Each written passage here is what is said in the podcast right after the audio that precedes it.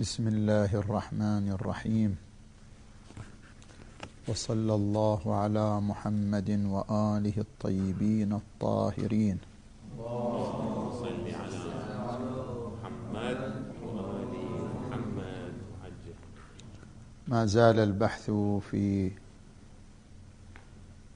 الملازمة بين حكم العقل وحكم الشرع. وذكرنا في الجلسة السابقة أن الملازمة تاره في حكم العقل العملي وأخرى في مدرك العقل النظري. فهنا مقامان للبحث. المقام الأول هل أن هناك ملازمة بين حكم العقل العملي وحكم الشارع أم لا؟ والبحث في هذا المقام أيضا في موردين المورد الأول في حكم العقل العملي السابق على الحكم والمورد الثاني في حكم العقل العملي الذي هو لاحق للحكم وهو ما يعبر عنه بسلسلة معلولات الأحكام. فنتكلم اولا عن المورد الأول. هل هناك ملازمة بين حكم العقل العملي وحكم الشارع المقدس؟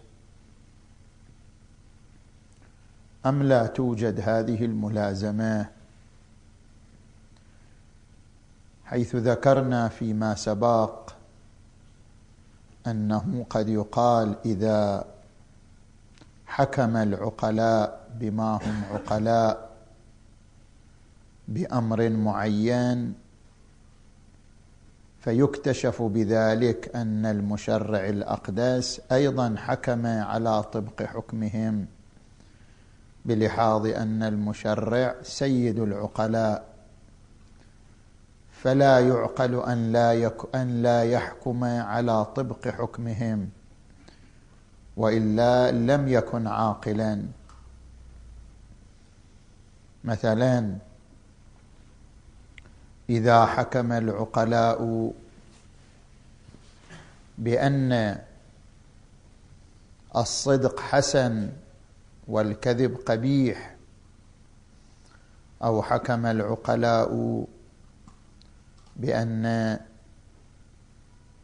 تملك الإنسان ظلم قبيح أي أن الرق ظلم قبيح. فهل هذا يكشف عن حكم شرعي على وفقه أم لا؟ ولا بد من بيان الفرق بين المدرستين مدرسة المتكلمين ومدرسة الحكماء حيث وقع البحث عندهم في أن الحسن والقبح هل هما من الأمور الواقعية أم هما من الأمور الاعتبارية؟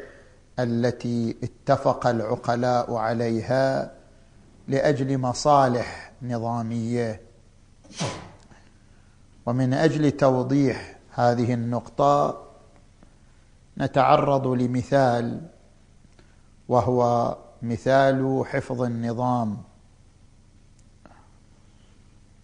مثلا لا إشكال لدى كلا كلتا المدرستين أن العقل يدرك ضرورة حفظ النظام والمقصود بضرورة حفظ النظام أن حفظ النظام حسن والإخلال بالنظام قبيح ولكن تفترق المدرستان أن حفظ النظام هل هو من الأمور الواقعية أم هو من الاعتبارات العقلائية؟ فلأجل التوضيح نذكر اولا مدرسة الحكماء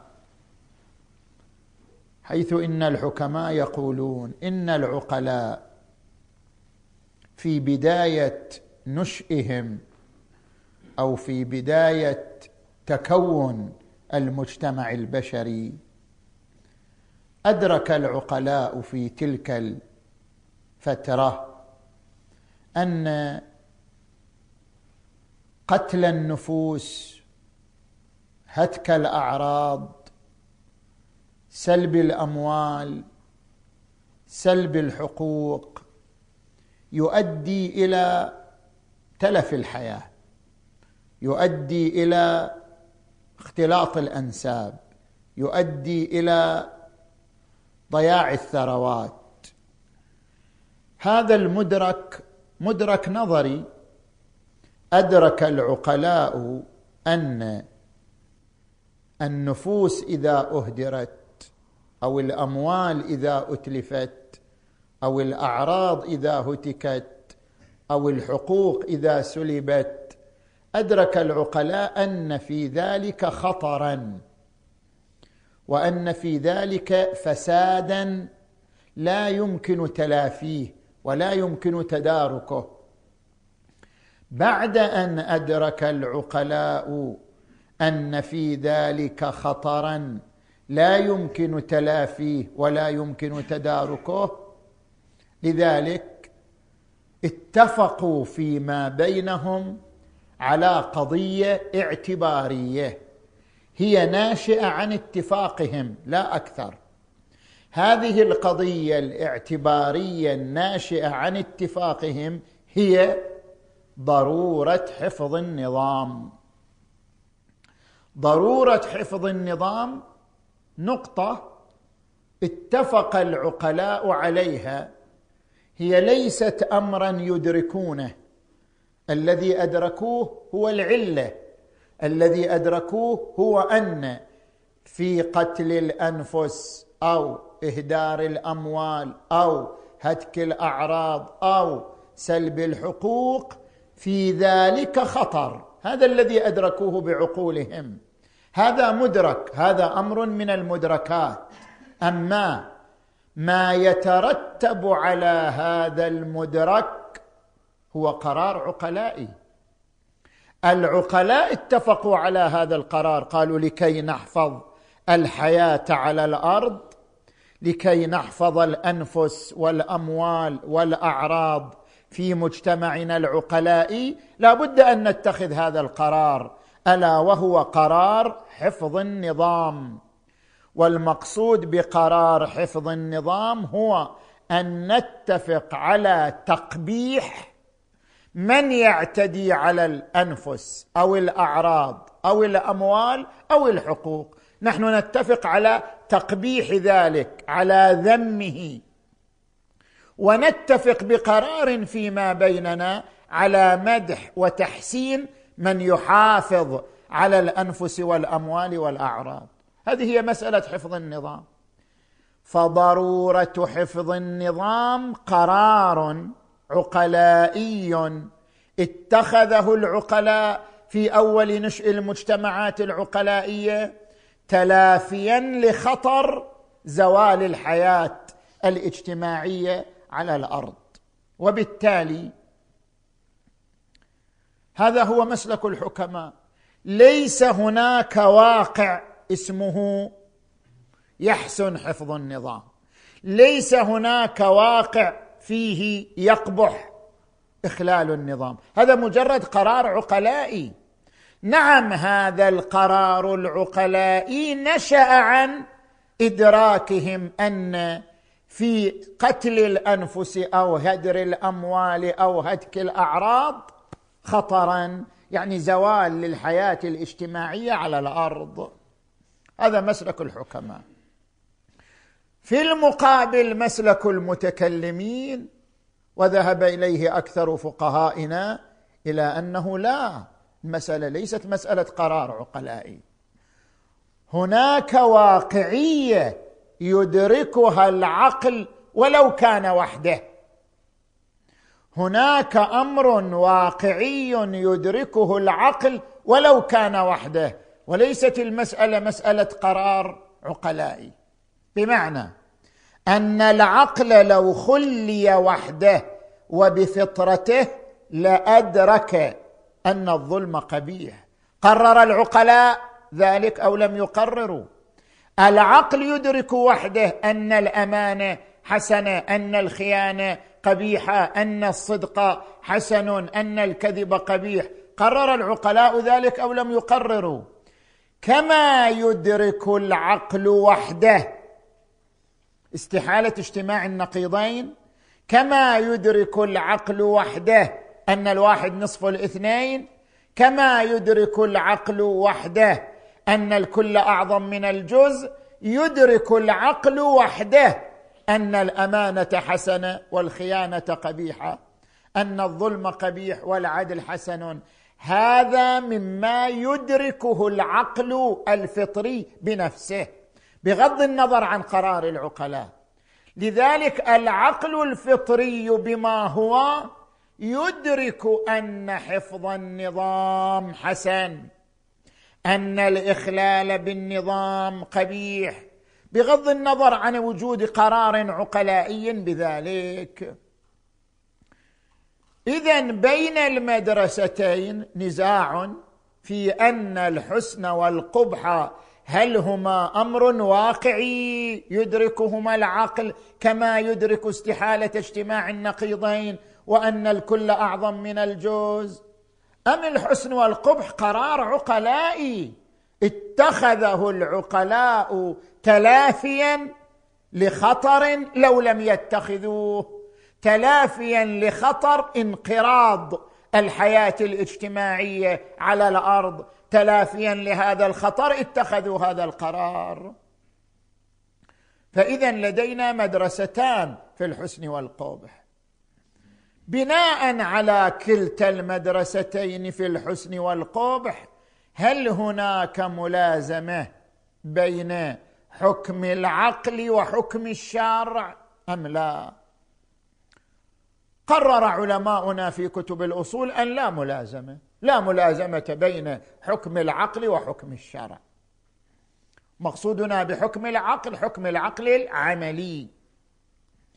وذلك لي ملاحظتين الملاحظة الأولى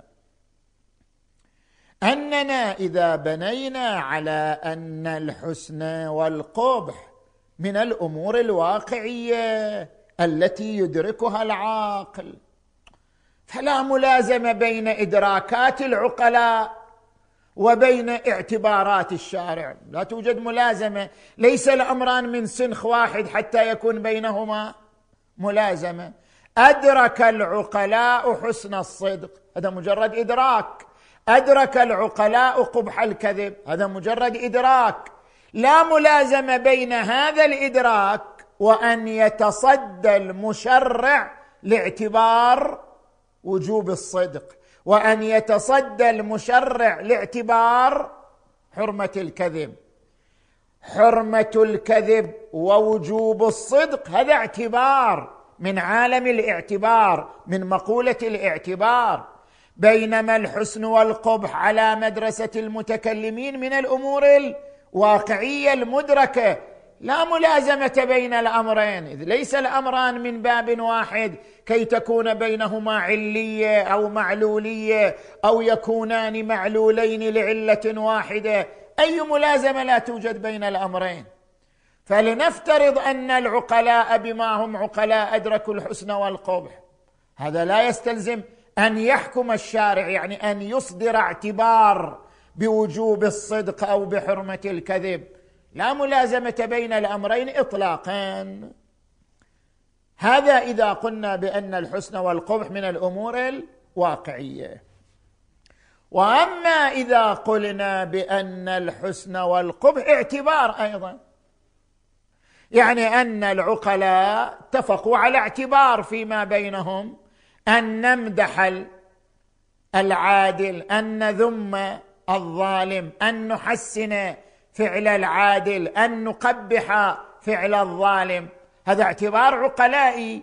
فهل هناك ملازمة بين هذا الاعتبار العقلائي وبين اعتبار المشرع وجوب العدل وحرمة الظلم؟ أم لا؟ قالوا أيضا لا ملازمة. لماذا؟ قالوا إما أن الغرض والهدف المحرك للعقلاء نحو هذا القرار. هو نفس الغرض لدى المشرع.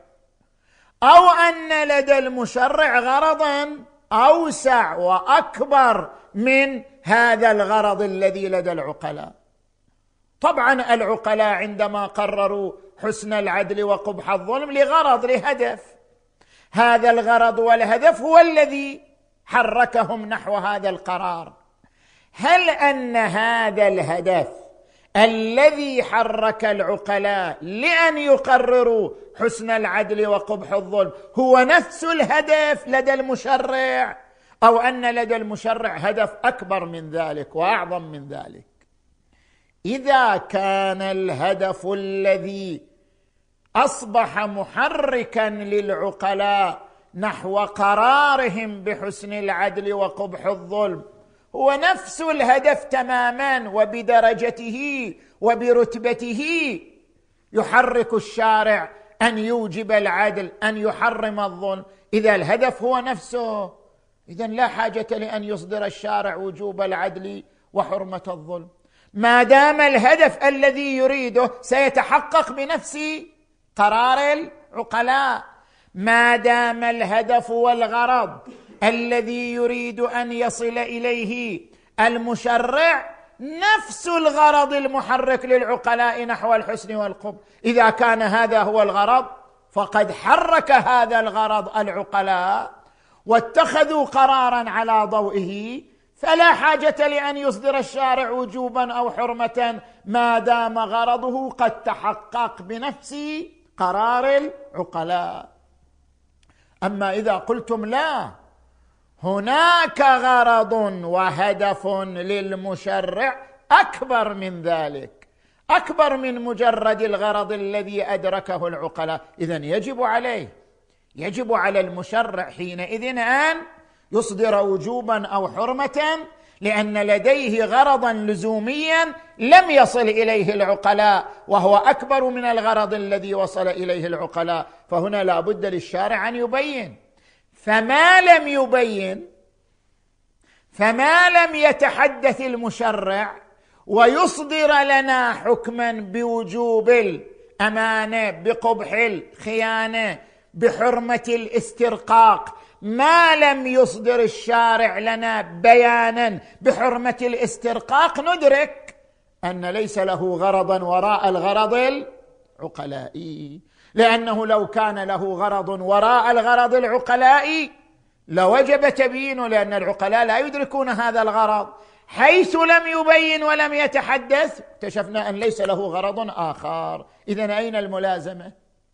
فحتى لو قلنا بأن الحسن والقبح قرار عقلائي إما هذا القرار العقلائي ناشئ عن غرض هو نفس غرض الشارع فلا حاجة لأن يصدر الشارع شيئا.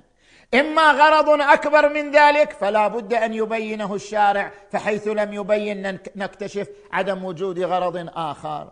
اذا لا توجد ملازمة عقلية بين قرار العقلاء بشيء وقرار المشرع بما هو مشرع بوجوب ذلك الشيء أو بحرمته. هذه الملاحظة الأولى. الملاحظه الثانية ما ذكره المحقق الإصفهاني قدس سره وهو تطور للملاحظة الأولى. أن حكم المشرع بما هو مشرع على طبق القرار العقلاء أصلا لغو. مو أن العقل لا يحكم بالملازمة بل العقل يحكم بعدمه. يعني نحن في الملاحظة الأولى قلنا لا يحكم العقل بالملازمة ما في داعي. إذا حكم العقل بشيء فلا داعي لأن يحكم المشرع. هكذا نقول. يعني لا نرى ملازمة بين حكم العقل وحكم الشرع. أما المحقق الاصفهاني يقول لا مو مساله ندرك ملازمة بل ندرك بل ندرك بعقولنا أن من اللغو أن يصدر الشارع قرارا على طبق قرار العقلاء. أصلا هذا لغو. والوجه في ذلك أنه دائما أحكام الشرع لا محرك لإطاعتها إلا العقل. يعني لو غلفنا العقل وألغينا أحكامه لم يكن هناك محرك لإطاعة الشرع اطلاقا. إذا أصدر الشرع حكما قال يجب مثلا يجب الحج يجب الصوم يحرم عقوق الوالدين يحرم الغيبة. ما هو المحرك لنا نحو إطاعة وامتثال هذا الحكم الصادر من الشارع؟ هو حكم العقل. حكم العقل بوجوب إطاعة المشرع حكم العقل بضرورة الطاعة وقبح المعصية. لو لم يكن للعقل هذا الحكم لما كان حكم الشارع محركا. اذا محركية حكم الشارع مكتسبة من العقل. الشارع اكتسب المحركية لأحكامه من حكم العقل. إذ لولا حكم العقل لم يكن هناك محرك لامتثال أحكام الشارع. فإذا كانت أحكام الشرع اكتسبت محركيتها وفاعليتها من حكم العقل اذا صار المحور الأساس هو شنو؟ حكم العقل. فإذا كان المحور الأساس هو حكم العقل إذ لولاه لم يكن حكم الشارع محركا. بالنتيجة نرجع فنقول حكم العقل بشيء حكم العقل بأن الظلم قبيح حكم العقل بأن الخيانة قبيحة. لو جاء الشرع وقال أنا أحكم على طبق حكم العقل وأقول إن الخيانة حرام. ما هو المحرك لحكم الشارع الآن؟ ما هو المحرك لامتثال حكم الشارع؟ هو نفسه حكم العقل. رجعنا إلى حكم العقل بالنتيجة. نحن وسطنا حكم الشارع لكن بالنتيجة رجعنا إلى حكم العقل. فإذا كان المحور في المحركية والفاعلية هو حكم العاقل اذا إما أن نعول على حكم العاقل فلا حاجة لحكم الشرع. إما أن لا نعول عليه فلا يفيد حكم الشر في المحركية.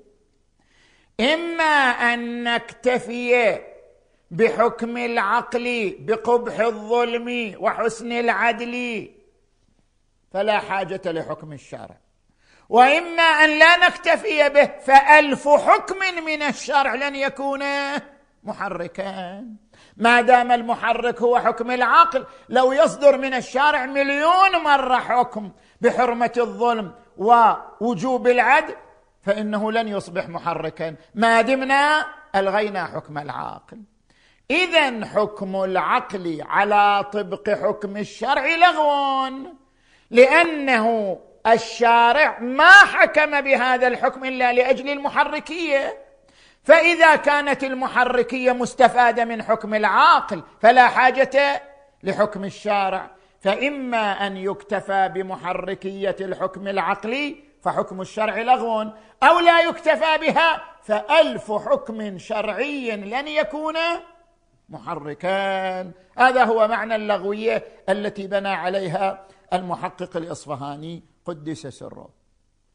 طبعا نحن في الجلسة السابقة تحدثنا عن هذه النقطة وقلنا بأن المحرك لامتثال أحكام الشارع لا ينحصر في حكم العقل بالقبح يعني بلزوم الطاعة وقبح المعصية. ودخلنا في مسألة دفع الضرر المحتمل وفصلنا فيه أنه عقلي أو فطري فهذا يرجع فيه إلى الجلسة السابقة.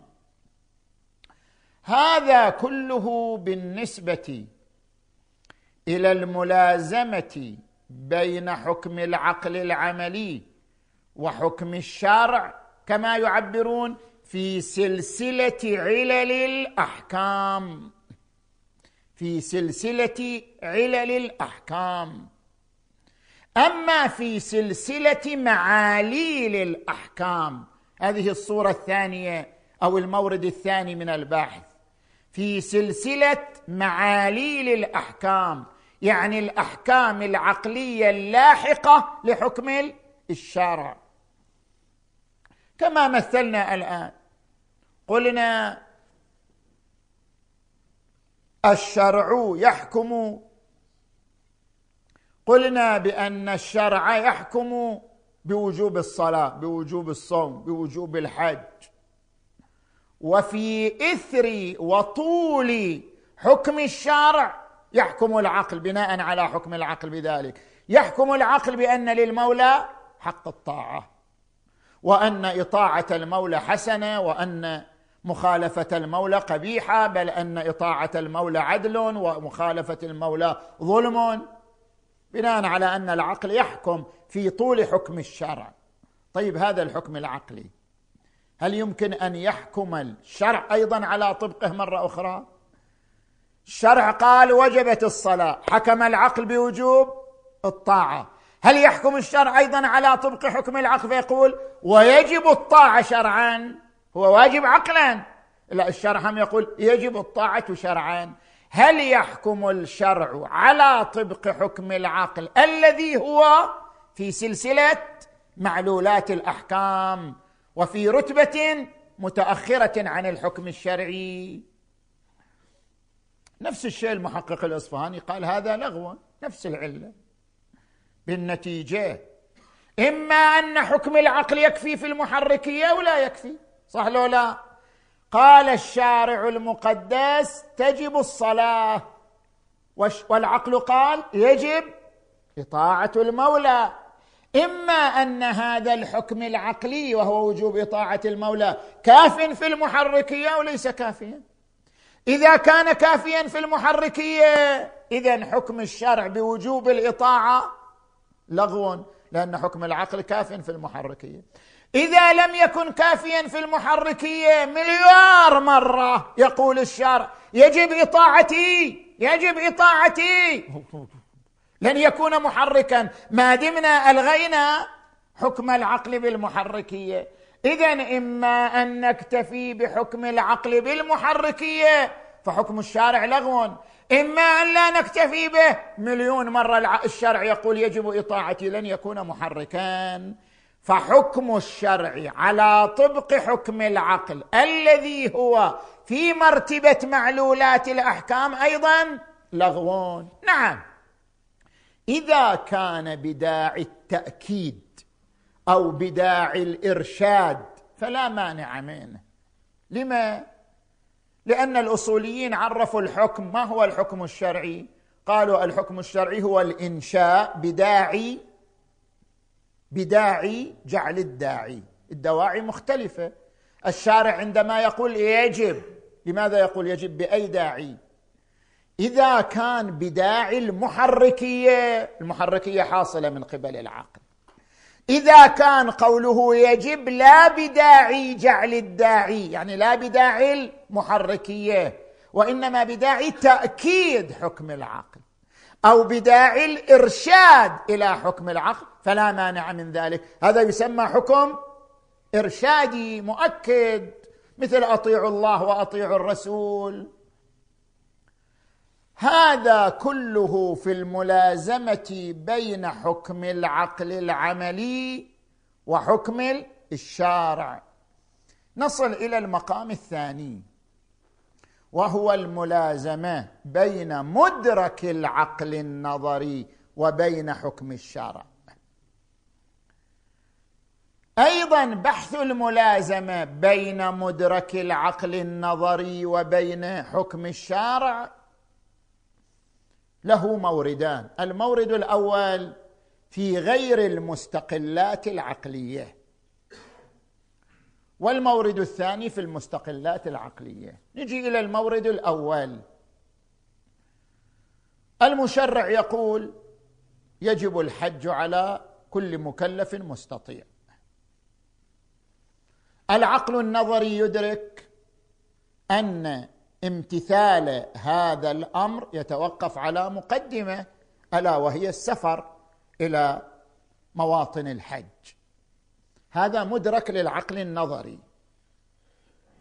ولأن العقل النظري يدرك أن امتثال الأمر بالحاج يتوقف على مقدمتين وهي السفر. نفس العقل النظري أيضا يدرك لابديه هذه المقدمة. هل هنا يحكم الشرع على طبق إدراك العقل؟ نقول هنا لا معنى لأن الشرع هنا عاقل كالعقل يعني لن يزيد عليه. مسألة المقدمية هذا أمر واقعي. مقدمية السفر لعمل يتوقف على السفر هذه المقدمية أمر واقعي لا معنى لأن يحكم الشارع به. لا معنى لأن يقول الشارع بل أنا هم أحكم بالمقدميه لا معنى له شارع من شانه أن يحكم بالوجوب بالحرمة مو بالمقدميه المقدميه أمر واقعي انتزاعي. لا معنى لأن يحكم به الشارع. اذا لا معنى للملازمة هنا بين مدرك العقل النظري وبين حكم الشارع. لأن مدرك العقل النظري في غير المستقلات العقلية هو أمر شنو؟ واقعي. وبما أنه أمر واقعي فالشرع يدركه كما يدركه العقل أن الشرع عاقل.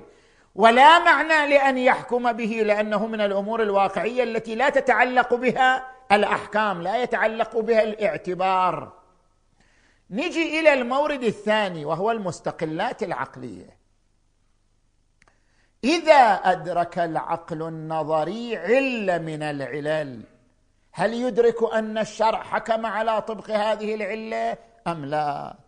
أنا الآن أذكر أمثلة تثار الآن في بحوث كثير من الأقلام هذه الأمثلة وعلى أساسها نقرر. مثلا يقولون العقل الآن في زماننا كل العقول بما آتاها الله من قوة وذكاء. كل العقول في زماننا تدرك أن للمخترع حقا يسمى حق البراءة. العقول تدرك ذلك. العقول بما هي عقول متطابقة على هذا المدرك. إذا أدرك العقل النظري على نحو البت والجزم أن في الاختراع ملاكان يقتضي ثبوت شنو؟ حقين وهو حق البراءة. أدرك العقل النظري ذلك. هل يدرك أن الشرع أيضا يحكم على طبقه أم لا؟ الآن العقل النظري أدرك بنحو الجزم أن في الاختراع ملاكا ومصلحة تقتضي ثبوت حق البراءة. هل هنا يكتشف أن الشرع أيضا يوافقه في ذلك أم لا؟ هذا ما يعبر عنه بالدليل اللمي. كان بحثنا في الملازمة بين حكم العقل العملي وحكم الشرع. كان يسمى دليل إني الآن إحنا نبحث عن دليل لمي. دليل الإني يعني البحث عن متلازمين. حكم العقل بحسن الأمانة وقبح الخيانة هل حكم العقل بذلك يلزمه حكم الشارع؟ هذا عبرنا عنه بالدليل الاني الآن إحنا في الدليل اللمي. أدرك العقل ملاكا للحكم. هل يدرك أن الشارع يحكم على طبق هذا الملاك أم لا؟ أدرك العلة فهل يدرك المعلول أم لا؟ نقول أيضا هنا صورتان للبحث. الصورة الأولى أن يدرك العقل الاقتضاء يعني يدرك الملاك على نحو الاقتضاء لا على نحو العلية التامة.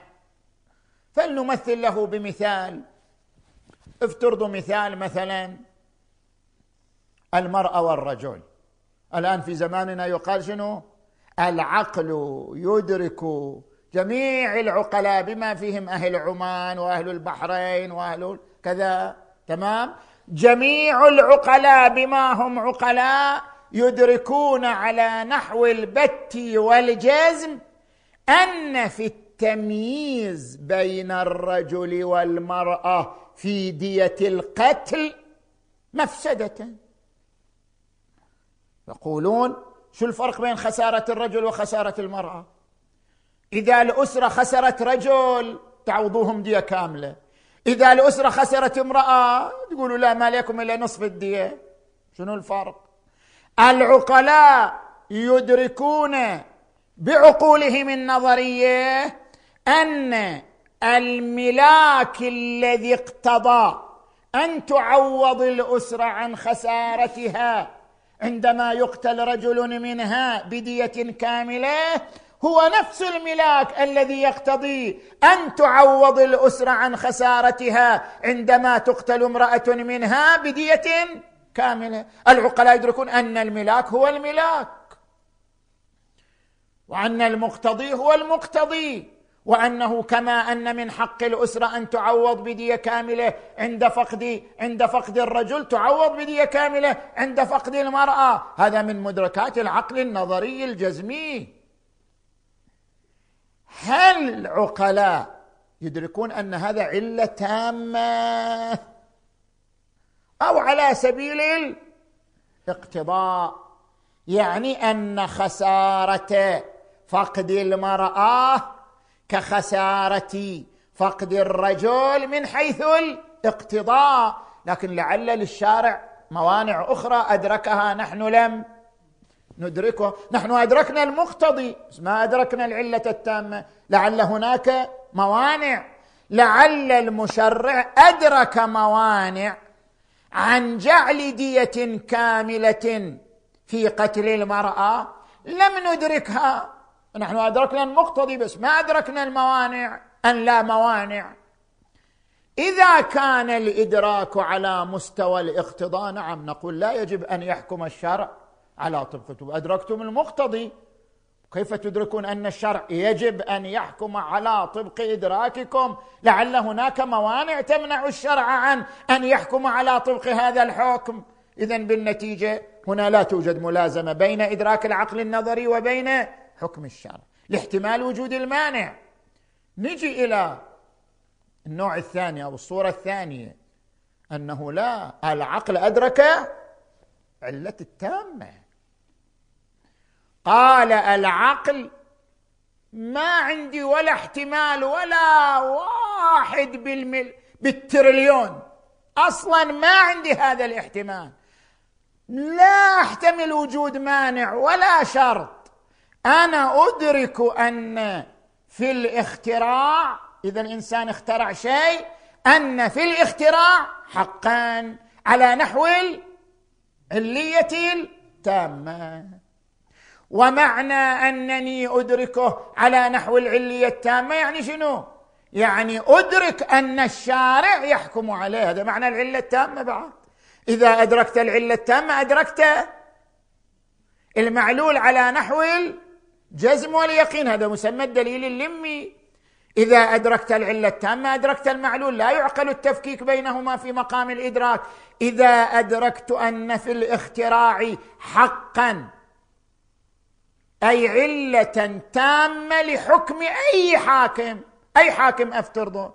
يقول ترى الحاكم الله. يقول ماكو فرق عندي. الله وغير الله.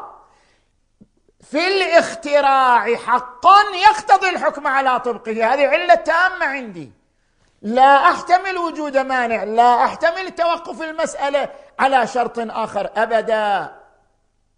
هنا هل توجد ملازمة بين مدرك العقل النظري و حكم الشارع أم لا؟ هنا نظريتان. النظريه الأولى وهو المعروف لدى الأصوليين خلاص ماكو شارع أنت أدركت العلة التامة؟ أدركت المعلول. بعد ما يتصور شيء ثاني. أنت أدركت بنحو الجزم والبت أن الملاك لحكم أي مقنن وضعا أو شرعا. هو أن في الاختراع حقا. خلاص بعد. إذا أدركت ذلك فقد أدركت حكم الشرع. وهذا ما بحثه الأصوليون في حجية القطع. هذا معنى حجية القطع. في أول بحث الحجج يبحثون عن حج هو هذا معنى حجية القاطع عندما يقول الأصوليون طريقية القطع ذاتية وحجيته عقلية. الطريقية ذاتية. عبروا عنها الواقع القاطع لا يرى إلا الواقع. يعني كاشفية القطع عن متعلقة من ذاتيات القطع بل هي عين القطع وليست شيئا آخر. طريقية القطع ذاتية وحجيته بمعنى أن يكون هذا القطع منجز أو معذر عقلية. لأن القاطع متى ما أدرك شيء أدرك أنه منجز في حقه أو معذر في حقه فهي عقلية. وبالتالي لا يمكن أن يحكم الشرع على خلاف حكم العقل ولا يمكن أن يردع عنه لأنه حكم قطعي جزمي. هذا لا كلام فيه. النظريه الثانية ألا وهي نظرية المحقق الاصفهاني قال لا حتى هذا ما يفيد. حتى في هذه النقطة إذا أدرك العقل على نحو العلة التامة لصدور قانون من أي مقنن شارع أو فارع. مع ذلك لا يجب أن يحكم الشرع على طبقه. لماذا حتى نشوقكم للجلسة القادمة؟ نؤجل هذه النظرية للجلسة القادمة تحتاج إلى بيان وتوضيح وتدقيق وكلمات المحقق الإصفهاني دائما هي تحتاج إلى التوضيح والتدقيق. والحمد لله رب العالمين. اللهم صل وسلم.